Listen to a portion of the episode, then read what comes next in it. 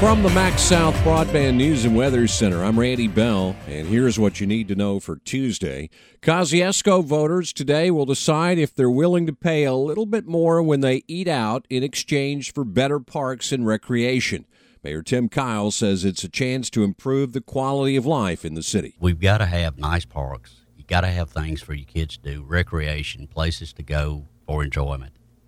And this is just an excellent opportunity to do that. The legislature authorized the referendum on a proposed 2% sales tax increase on prepared food and beverages, and it'll have to get at least 60% approval to pass. City leaders have said the tax revenue would be used to make improvements at several parks, including the ball fields at Hugh Ellard Park, so that Kosciusko could host tournaments to bring people into the city with money to spend.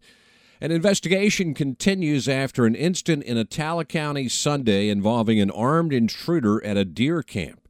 Sean Henson was arrested after a five hour standoff with deputies. The Highway Patrol SWAT team was on its way to the scene when the man was taken into custody. The Sheriff's Department says several firearms have been recovered.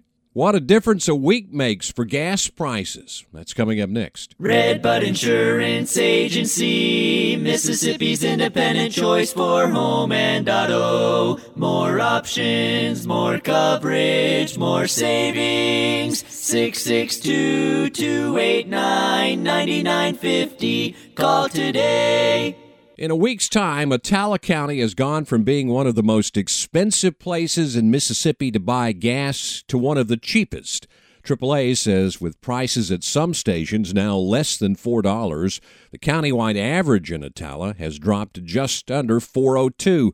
That's down more than 43 cents since July 5th. Only 8 other counties in the state have a lower average price now. The price drops have been smaller in other parts of the local area. The Auto Club says gas is averaging 424 in Leake County and 425 in Neshoba County, down 10 to 15 cents in the past week. The Choctaw Indian Fair is hustling to find a replacement for its top musical act this year. It's a quarter after one.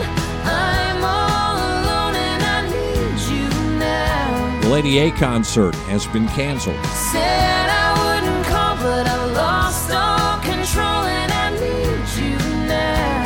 Group's management agency says unforeseen circumstances forced Lady A to pull out.